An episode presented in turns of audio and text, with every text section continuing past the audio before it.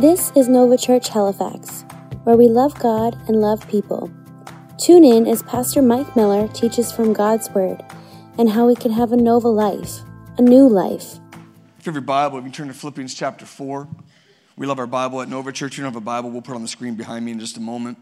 Um, but Philippians chapter 4, uh, we're going to unpack the scripture today and believe we're going to leave here uh, more excited about God's plan to help you. If you're wondering what the goal of this service is, is encourage you. Leave here encouraged. Leave here with more hope, more joy, more peace, more in love with Jesus, knowing that you can do it. You can do it.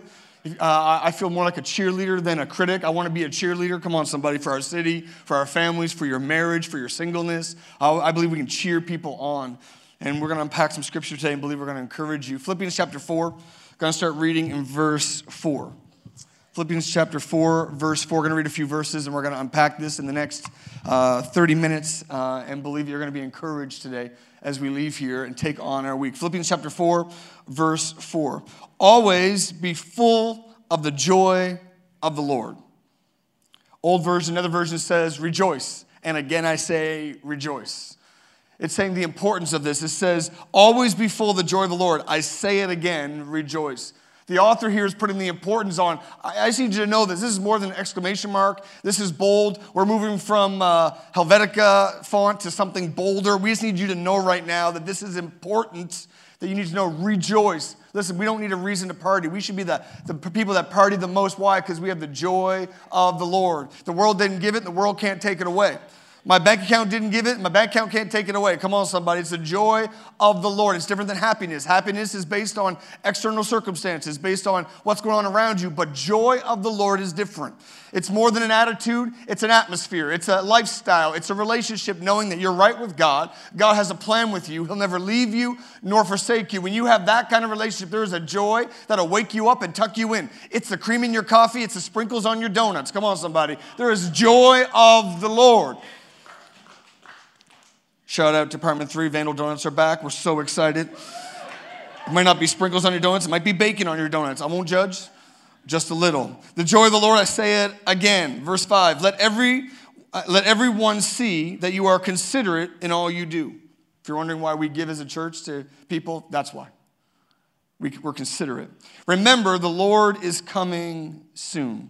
Don't worry about anything, instead, pray about everything. Tell God what you need and thank Him for all He has done. Verse 7. And then you will experience God's peace. This peace which exceeds anything we can understand. His peace will guard your hearts and minds as you live in Christ Jesus. That verse is so good, I'm going to read it again. Then you will experience, not just see it, not just read about it, not just Google it, you'll experience God's peace, which exceeds anything we can understand. His peace will guard your hearts and minds as you live in Christ Jesus. Today, for the next few minutes allotted to me, I want to talk on this topic. If you're taking notes, write this down. Notes never forget. Anything and everything. Look at your neighbor and say, anything and everything. Are you smarter than a fifth grader? if you're on the podcast right now, you need to understand there was an overwhelming shout out from the church. No, we're not smarter than a fifth grader. We're good looking people, but we're not the brightest. Uh, are you smarter parents? Are you smarter than your kids? I thought I was until they started bringing homework home.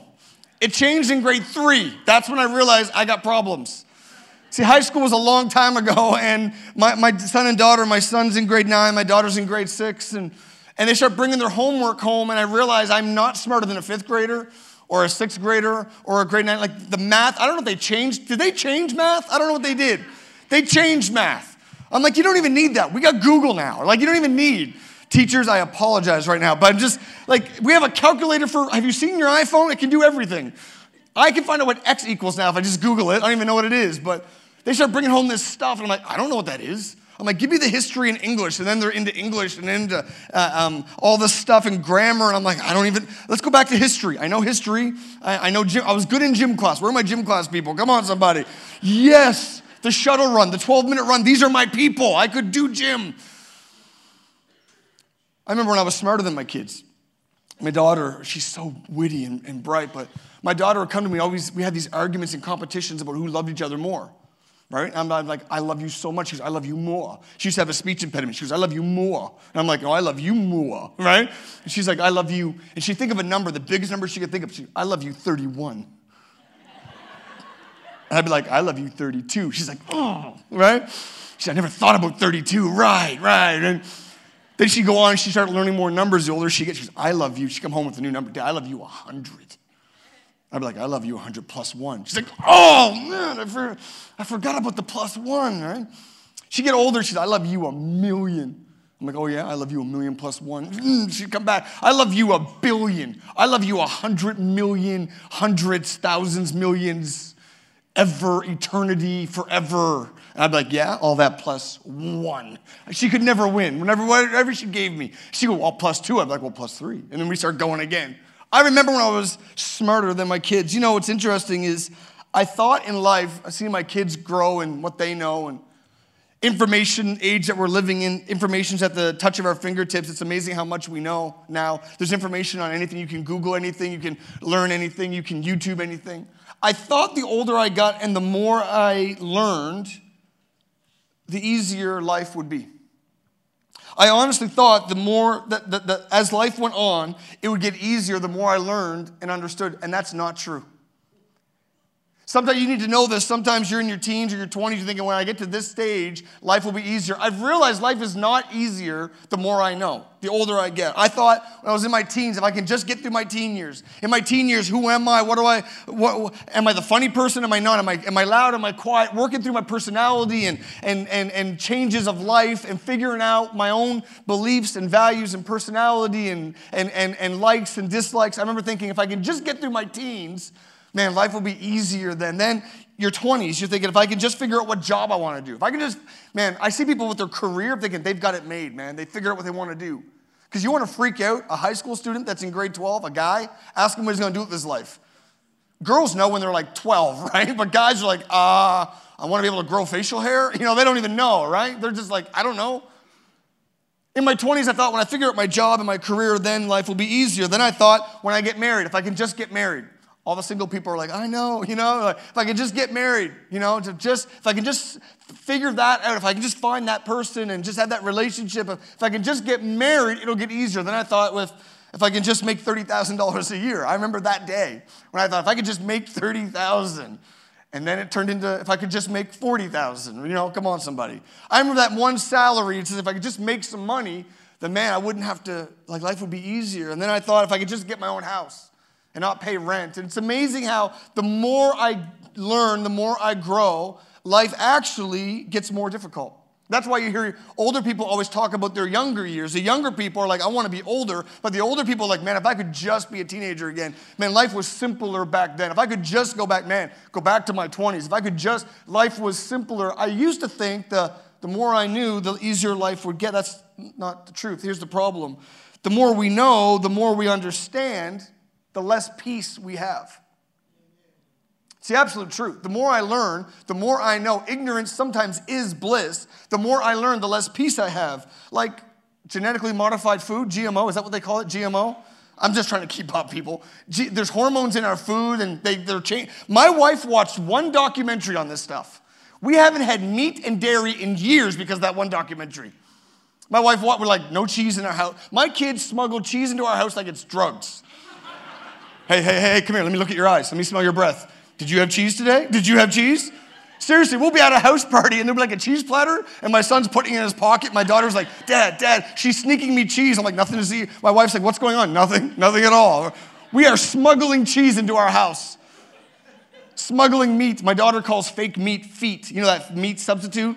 She calls it feet. She goes, What's in that lasagna? Is it feet? I'm like, It's feet. She goes, I don't want it. My, my wife watched one documentary about the hormones in our food, and, and it's changed our life. Why? I have less peace going to the grocery store because I have to go to the, I gotta get almond milk and I gotta get ground round. I got, I don't even know if they're real eggs anymore. There is stuff going on in the grocery store. Why? Because the more we know, the less peace we have. It's the same thing with politics. You start watching some documentaries going, is that conspiracy or is that true? And you start realizing there's agendas at, at play and opinions at play, and the wrong people in the wrong place can do things that just affect all of us. And the more you know, the more you're like, I don't know if I have peace about this. There's, a, there's stuff going on right now at a government level, and economics is the same way. You start hearing things like, you know, they're going to run out of money. They can't pay us retirement funds. There, there will be no pension because everybody's aging so quickly and all. And you start realizing the more you know, the less peace you have. Information and education is not the solution for peace because the more I get, the more I feel restless and anxiety. And listen, having peace is a real struggle and it's tougher than ever before. The number one request I hear in conversations it seems like peace is tougher to get than ever before. So many are struggling with peace anxiety, depression, panic. I'll be vulnerable today, even my own, in my own life. This fall was probably the most challenging time of my life with, with, with, with, with peace. I don't know what happened. I was out with my son shopping. I'm not even sure if he knows this, but we were shopping with our family, and all of a sudden this panic attack hit me in the middle of H&M. Come on, somebody. Like, like I almost passed out, but I couldn't because my skinny jeans kept me straight up, you know? Like, you can't bend over in skinny jeans. You drop something, you got to kick it to a curb before you can pick it up, you know? You're, but I'm out shopping with my son before Christmas, and all of a sudden this panic hit me. I, I wasn't stressed. I wasn't thinking about nothing, but all of a sudden I thought I was having a heart attack. Had seven of them in eight days. I thought, what's going on? And I realized this has been a struggle. The more I know, the more I learn, the more I'm responsible for, the more I have to navigate and go through, the less and easy it is to get peace. Can anybody relate in this place? It's a battle for our peace. See, God promises peace. You need to know this today. The Bible says that God promises a peace that goes beyond all understanding. I like to say it this way God promises mind blowing peace. You can't understand it, but you can enjoy it. Listen, if God was small enough for our mind, He wouldn't be big enough for our needs. I believe in education, I believe in studying and learning. But the Bible says His peace is so big and so powerful and so real, it'll blow your mind. It's beyond anything you can understand. That's the kind of peace He promises. We're always in this battle in this moment, aren't we? Is this just a sermon or is this a lifestyle? I think one of the greatest tragedies is to have a kicking, on fire, amazing service on a Sunday morning, but it doesn't translate to our Monday morning. The real test is if this works, is how it works in your life, in your work, in your family, in your school on Monday morning. I want to tell you, this Bible is not for services, it's for people. This Bible is not for 35 minutes on a Sunday morning, it's for your bad days and your good days. Listen, if this doesn't work anywhere, it doesn't work everywhere. If you can't put this in your life at the darkest, toughest moments, throw it out.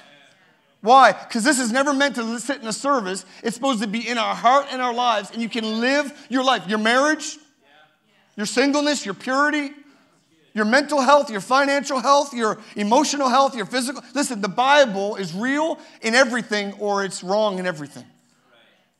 The Bible says that we have peace in Jesus. So how does that fit in the middle of H&M panic attacks and the stress and anxiety and depression that we're going through? Last week we talked about fear. God doesn't give you a spirit of fear, but of love, power, and a sound mind. The Bible says here in Philippians that He's given us a mind blowing peace. Today I want to unpack this scripture for just a few moments in the time allotted to me and believe we're going to leave here with some more mind blowing peace in our life. How many need some mind blowing peace? Am I the only one in your life, in your finances, in your journey, wherever you are in life? I believe God promises mind blowing peace. The first thing it says, it says in verse 4 and 5, it says this. It says, Always be full of the joy of the Lord. I got that joy, joy, joy, joy down in my. There's the church kids right there. If you know that song, you're a church kid. And this says, Let everyone see that you are considerate in all you do. Remember, the Lord is coming soon. The first thing you need to know, if we're going to unpack this, we're going to have mind blowing peace, and I'm walking through this myself, is the number one thing we need to have is perspective. I saw, I, heard, I saw a preacher named Francis Chan use this, and I'm going to use it today. Perspective. Imagine this rope is your life, it goes on forever.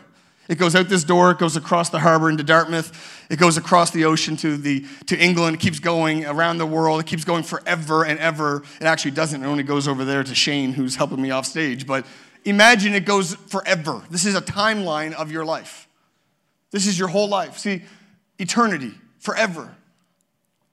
But life here on earth, the Bible says we are sojourners, travelers. This earth is not our home. The Bible says that, that we live forever with God to be absent with the body, which means when we die, if you're right with God, you are present with the Lord. I need to remind you today that our life on earth is just the red part of this rope. See, when I was growing up, we talked about heaven a lot. I mean, we talked about heaven a lot. I think we maybe even talk too much about heaven. Like it, every song was um, soon and very soon. We will. He's coming back. Every sermon was about uh, uh, he's coming back. And are you right with God? We talked about heaven so much. Some people were so heavenly minded they were no earthly good. But we talked about heaven a lot. I remember in 1994 there was these wildfires in Quebec. Anybody remember this? And it, it changed the sky during noon one day in Halifax. These forest fires changed the atmosphere. And I was shoveling gravel for a man in our church named Lyman Langell. He had me shoveling gravel. I skipped the last day of school of grade 10 or 11, and I was shoveling gravel, and all of a sudden the, uh, the sky turned red and orange and weird. It got dark. Birds stopped chirping. Dogs ran for cover. It was, anybody remember this? It was weird. And I'm shoveling gravel going, this is it. God's coming back. It's happening right now. And I remember thinking, why am I shoveling gravel? Really? Because at that point, my arms were exhausted. I'm thinking, really? I don't think I need to shovel this driveway. I think I'm done. I was going to sit, I was confessing sins I hadn't done yet. I remember thinking, God, I just wanted to get married, please, before you came. But I mean, it was scary. I mean, like, it was eerie. Like the news, everybody was freaking out. What's going on? We used to talk about heaven so much. You know, I don't think we talk about heaven enough anymore. I don't think we talk about heaven enough anymore. He says, peace starts with perspective. See, this rope is your life. It goes on forever. The Bible says that we are eternal beings, but it says this part on earth, your life, whether you live to be 70 years, 80 years, or a lot less, it's the red part of this rope. Here's what's amazing is perspective reminds you that it's bigger than what you see right now.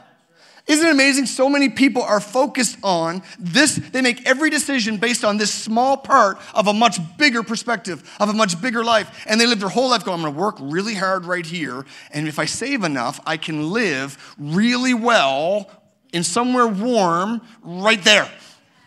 And every decision is based on the small part of the red part of the rope. It's like, oh, they're so focused on if I can just get married, if I can just, and that's important. But they're like, if I can just, and they're obsessed with this one area of a small page, of a small chapter, of a much bigger book of our lives. Listen, the Bible says the first thing is remember the Lord is coming soon. Perspective. It's amazing when I look at this rope and I put it in perspective how all of a sudden my problems start to shrink. I like flying into Halifax. It's amazing when I'm in Halifax and I'm sitting there in the middle of traffic and my bills and church stuff and relationships, my life is overwhelming. And every time I fly back into Halifax, I'm always reminded how small our city is. You ever fly in, you're like, where is it? Where is it? It's like water, water, land, land, land, land. That's Halifax? From the air, it's like, that's our city. That's the traffic jam. That's the stress. That's the controversy. That's where the pressure is. That's what the city I'm trying to win. That's the city. it looks um, it looks very manageable from the air. Man, we can reach a city. Every time I fly, I'm like, Halifax is takeable for Jesus. We can be a church of influence. When I get down in Barrington Street in traffic, when I'm on the Bi-Hi, come on somebody in the middle of traffic, I'm like, this is too big. But when I get some perspective, it's amazing how it changes my attitude. I want to encourage you today. The Bible says that we are eternal beings, that life will go on for eternity and the life we have now. But what's amazing is what we do in this part affects the rest.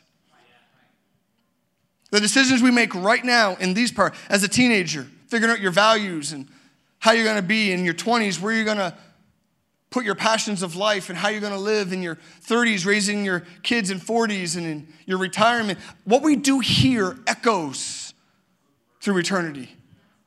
And I'm realizing in my life with perspective, it starts with, with peace, it starts with the right perspective, going, you know what?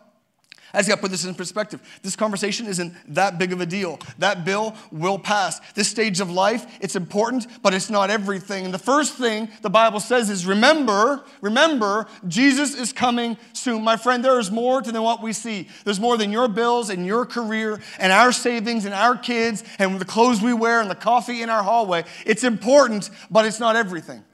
It's a part of a much bigger picture. I want to remind you today, have some perspective that there is more to life. And life, though good, is short. Another passage of the Bible calls it a vapor, like that, like that, that when you see your breath on a cold day in Canada and it's there for a minute and then it's gone. That's the way the Bible describes our life. It's there and then it's gone. And our life and our city was reminded of that this week. Life is very short, but what we do in this life echoes through eternity, but we must keep it in perspective. Divine peace starts with divine perspective. It goes on this, it says in verse 6, talking about how to get mind blowing peace in your life today. It says this it says, don't worry about anything. What does anything, mean? what's included in anything? Anything. Define anything. Well, it's anything. Well, what about this? Well, that's anything. So don't worry. The Bible says don't worry about anything. We worry about things that we may or may not be able to control, but it's almost like this right here. I've brought this very high financing illustration of a garbage can, and I put the word anything on it. And I'm reminded in my life when I'm struggling and walking through peace and life that when things come up and I want to worry, I want to dump it and it says, don't worry about anything. This is the worry bucket.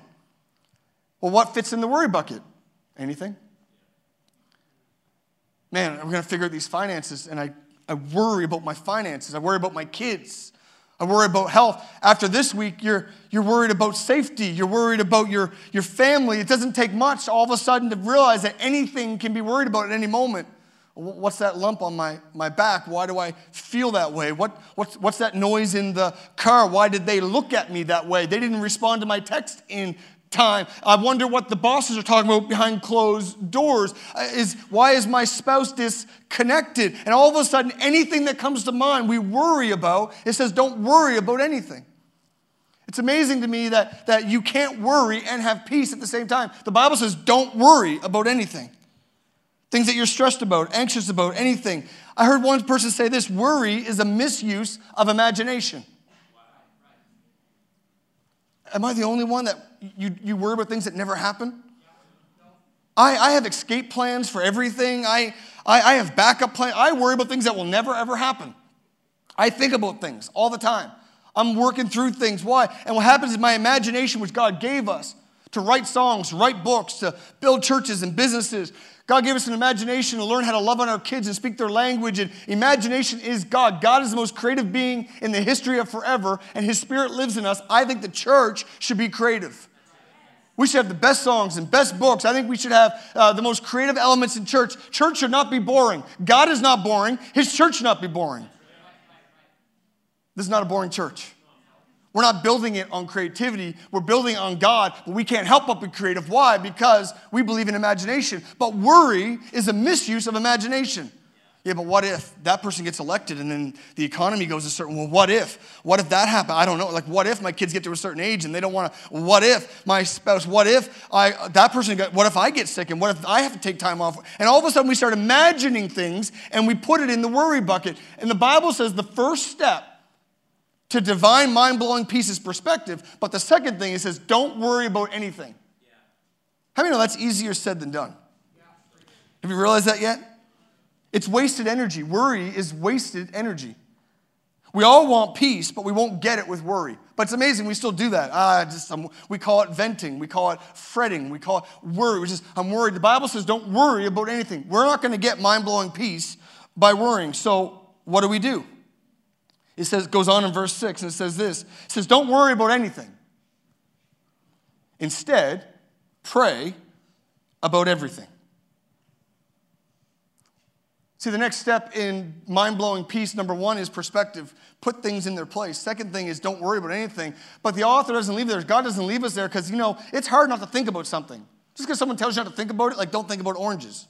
You're thinking about oranges right now. Don't worry. Well, that's easier said than done. Don't worry about my kids. Don't worry about my, my marriage or my singleness. Don't worry about my health. Don't worry about my finance. It's easy to say it, but that's not going to solve anything. But the path to mind blowing divine peace, the Bible says, it says pray about everything. Well, what fits in the everything bucket? Everything. You know, it's amazing. These two words are complete in themselves. What fits in anything? Anything. But what fits in everything? Everything. You know, it's amazing that anything can go into everything very easily. There's a picture painted here where the author's trying to help us understanding that the more we know, the more we're in this faith journey, it is not easy. Listen, if Christianity is easy, you're in the wrong faith because Christianity is not easy. Some of you maybe came to church and thought, my, my life will be better if I come to church. No, no, your life gets more complicated. It gets harder. It gets, it gets more rewarding. It's more valuable. I believe it's more purposeful, but it ain't easy. If you're a Christian, you know what I'm talking about. But what's amazing is if I start taking my worry from anything and start moving it to prayer for everything, something starts to change in my life. You can't worry and worship at the same time. It's impossible. It's impossible. And somewhere as a church, somewhere in my life, in your life, we need to start making that journey from worrying about anything and start praying about everything. Well, I don't know if that prayer is worth going to God for. It's amazing. He said everything, not the big things, not the spiritual things. If, if it's enough for you to worry about anything, the same thing, you can pray about everything. The things that you used to worry about, it'll probably never come true, but I am worried about that. Have you seen my investments? Have you, have you seen the way they look at me? I don't know. I'm just worried about that school. I'm worried about their safety at school. We had one of our students in a lockdown this week at Dartmouth High. And it's very easy to worry when your kid's involved. But the Bible says in the middle, if it's important to you enough to worry about, it's important enough for God to take it. It says, pray about everything. It says, pray about everything. The author goes on and he unpacks the verse because here's how you pray. I want to encourage you today. Some of you, you're dealing with a lack of peace, anxiety, depression. You're dealing with some stress. We try not to say the word stress or busy in our home because I believe words have power. I learned this from a friend out west. He said, We don't say we're busy, we say life is full. We don't say we're stressed, we say we're stretched. How, uh, how's life? It's pretty stretching right now. How's your schedule? It's pretty full. Why? Because full sounds a lot more positive. Why? Because if you say you had a full weekend, oh, what'd you do? You went skiing? Did you have a birthday party? What'd you do? Right. I think I realize the more I say I'm busy, the more I feel busy. The more I say I'm stressed, I've never felt better once saying I'm stressed. I get more stressed. I start thinking and I start worrying about more things. But I believe that as we start to bring it to God in prayer, the author goes on and says, How do you pray? He says, First of all, he says, ask God. See, see, this is where it got to move from a Sunday morning service into our life. This has to work in your car on the drive to, to work. This has to work at your cubicle at the office. This has to work at the kitchen table. This works in the shower when you're worrying. This works at your darkest alone moment. In that moment, you need to make a shift. You need to make, you make a turn and start wor- stop worrying and start praying. My friends, a shift has to happen if you want divine, mind blowing peace. The Bible says that, He says, when you pray, first of all, ask God. What do you ask God about? Everything. Heard someone say this if you don't if you don't pray about everything, you're not probably praying about anything. The little things, well, that's not really, I wouldn't, probably wouldn't put it on a card to pray for at church, but it's important to me. If it's important to you, it's important to God. That's why he said everything. He didn't say, you know, the big things. You know, when you're married, then you pray. When you got kids, you know, then you pray. When you're about to retire and you got some money, then, no, he says, pray about everything. I want to encourage you what's causing you to be stressed today? What's your anxiety about? Is it your career? Is it your relationship status? Is it your singleness? Is it your marriage? Is it your health today? I'm reminding myself that when I want to live in worry land and I want to start dumping anything into this, I don't know what's going to happen, and all of a sudden I find myself far from divine peace, God says, I want you to make a U turn and start heading over to prayer and say, God, I need you to take. It says, first ask God. It says, knock and he will answer. It says, ask and you will receive. He's as close as the mention of his name, that from your lips to God's ear, everything is possible. It says, when you pray, first ask. And then it says this, and then give thanks. My friends, if you want to know what prayer is, prayer is not a formula. Prayer is not this, this, this ritual. Prayer is not something you have to grow and learn. You can learn to pray, but in its simplest form, prayer is asking and thanking. This is what it looks like God, I need you to help my kids. I need you to help my teenagers. And God, I thank you that you've helped us this far. I thank you that you gave us kids. I thank you that they're healthy and they're growing. I thank you that they love you and they love us. God, I thank you. But I ask you, God, would you help them through their teenage years as they start making directions on their own purpose and their own calling, as they figure out relationships and personality as they work? God, I'm asking that you would be, but God, I thank you that they're brilliant. I thank you that you've been with us so far. And when we pray about everything, we ask and we thanks, and a miracle starts to happen. We start asking and thanking. Can I encourage you today? God wants to give you mind blowing peace. The kind of peace that goes beyond all understanding, that goes beyond the economy, beyond the environment, beyond the situation you're in. People go, I don't understand. Why are you so chill? Why do you have peace? Because my peace wasn't found here. You didn't give me my peace, and you can't take it away. Worry is a bottomless pit that you can't help but keep throwing anything in, and it never gets better. But when you start to pray, the Bible says he hears and he answers, and a miracle starts to happen, and peace starts to overtake us. What are you worried about today? What's the anything in your life? As we start to move it over to the everything, a miracle starts to happen. It says he's the God of mind blowing peace. You can bring it to Jesus in prayer, not to yourself in worry. A miracle starts to happen. Verse 7, it says this says, then, once you move, number one, you get perspective. Understanding that what you're in is temporary. It matters, but it's temporary. Some of you, your singleness, you're just you're thinking about your singleness and marriage, and I know it's a big deal. But put it in perspective today. The choices you make today. Some people don't do something about your singleness, do something with your singleness. How many times, I've been in this long enough, people did something about their singleness, and on the other side of marriage, they're thinking, I think I made a mistake. I believe in marriage, and I believe, but I believe in purpose, and God has a purpose for your life. If we make decisions with eternity in mind. It changes what you value, changes what you do, changes how you spend your money and your time. And with perspective, we make better decisions. Then it says, don't worry about anything. I need to stop worrying in my mind. And it says, start to pray about everything. And then it says in verse 7, here's the promise that God makes us. In a world that needs peace so much, it says this it says, then you experience. I like that word experience. We call our Christmas experience. We're going to have an Easter experience. Why? We believe when you walk into something, you shouldn't just watch it, you should experience. Good music, you experience. Am I the only one that sings at the top of my lungs in their car by themselves? Am I the only one? I can't sing in public because you've heard me sing. But when I'm by myself, oh, it's a solo. I got America's Got Talent. I got the Grammys going on. I'm just, I got dance moves. I'm just, I got the whole thing. And then when I come to the red light, I go back to be behaving. And then I pull it. Why? Because I want it. Good music makes you experience. A good book you can't put down. Why? Because you experience it. A good movie, you're lost for two hours. Why? Listen, I believe that's why the Bible says experience peace. Not watch it. Well, that's good.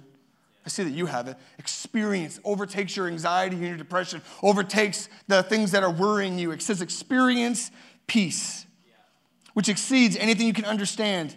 His peace will guard your hearts and minds as you live in Christ Jesus. Isaiah 9, verse 6. Here's what you need to know today as the worship team comes back. This is prophecy before Jesus was born to Mary. They were already telling his story, saying, This is who's coming. A Savior's coming. Hope's coming. He's coming to rescue us. He's coming and start talking about him in Isaiah chapter 9, verse 6. It starts off with, For a child is born to us. He wasn't born yet, but they're prophesying it and mentioning it. Why? Because time in eternity and you see the perspective in just a moment, in just a few hundred years, he's coming. It says, For a child is born to us, a son is given to us. The government will rest on his shoulders, so on his soul. Will rest on him by the seashore. And he will be called Wonderful Counselor. I'm so thankful for medical counselors. I'm so thankful for therapy I'm so thankful for doctors. But there is a one. The one that made you is a wonderful counselor. Do you ever notice that counselors listen more than they talk? Sometimes you just need to know God's listening. If you're at the worry well, He says, bring it over to the everything. Let me listen to you. I'm the wonderful counselor. Come on, unpack your heart and your pressure. It says he's a wonderful counselor, a mighty God, everlasting Father Please don't miss this. He's a Prince of Peace. That rhymes, that sounds poetic. The Prince of Peace. It flows off. You gotta understand what the Bible's saying there. Princes were put in a place to rule, they had authority. The Prince of Wales has authority in the United Kingdom. The prince of different governments and nations have authority in that area when he calls him and himself the Prince of Peace, what he's saying is, I have authority and I govern over the kingdom of peace. That means where I rule has to be peace. Please don't miss this. That means when you bring everything to Jesus in prayer, You're stepping into his kingdom where he has authority. He's just not a, a man on a cross on a chain. He's just not a, something we sing about. He actually has power and governing ability. He is large and in charge, and his kingdom is peace. And when you bring it over to everything, you step into the land of peace. He's the Prince of Peace, which means he has authority over peace. He governs over peace. Peace is his kingdom, and where he rules, peace follows. I want to encourage you bring everything and anything to Jesus. But he can only decree peace over what you divulge. He can only decree what you divulge. He can only rule peace what you bring to him. If you bring it to worry, he has no jurisdiction over that. But when you bring it, what you divulge, what you decree, and what you divulge, he will decree peace over what we divulge. Think about that. When you bring, oh God, I need help with this. Oh, you need help? Let me put it under where I have authority. I have peace for you.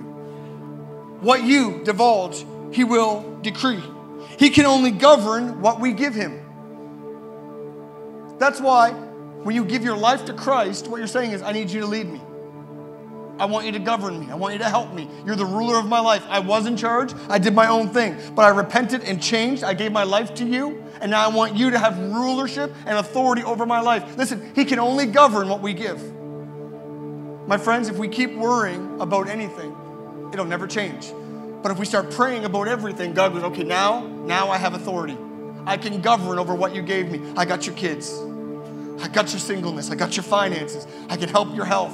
Had a woman walk up to me today. Go, remember we prayed a couple weeks ago about that lump I was worried about? It's gone. I was like, thank you, Jesus. Why? Because what you give, He can govern.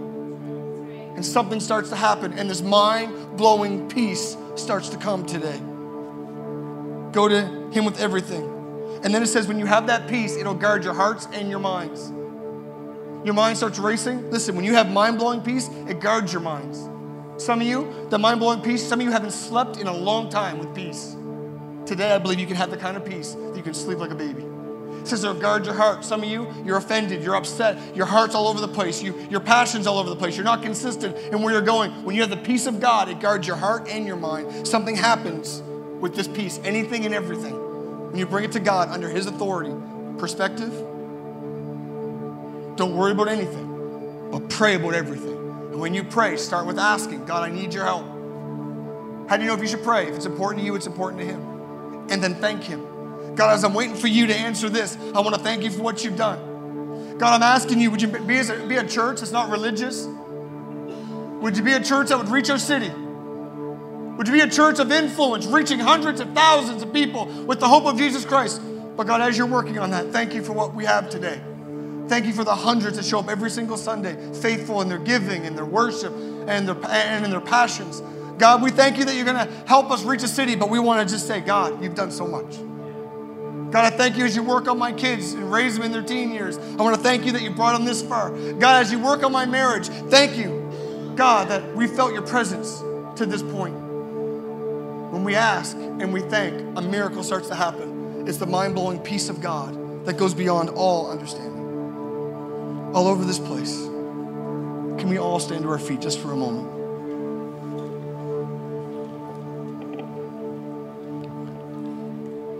If you bow your head for a moment and you say, Mike, there's some things in my life that I'm worried about. There's some things in the anything bucket.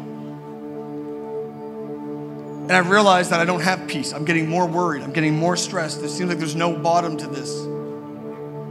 I realize today I need to start praying about everything. If peace is a battle you're losing in your life, we're going to worship this worship in a moment. We're going to sing. We're going to believe right now for peace to rush.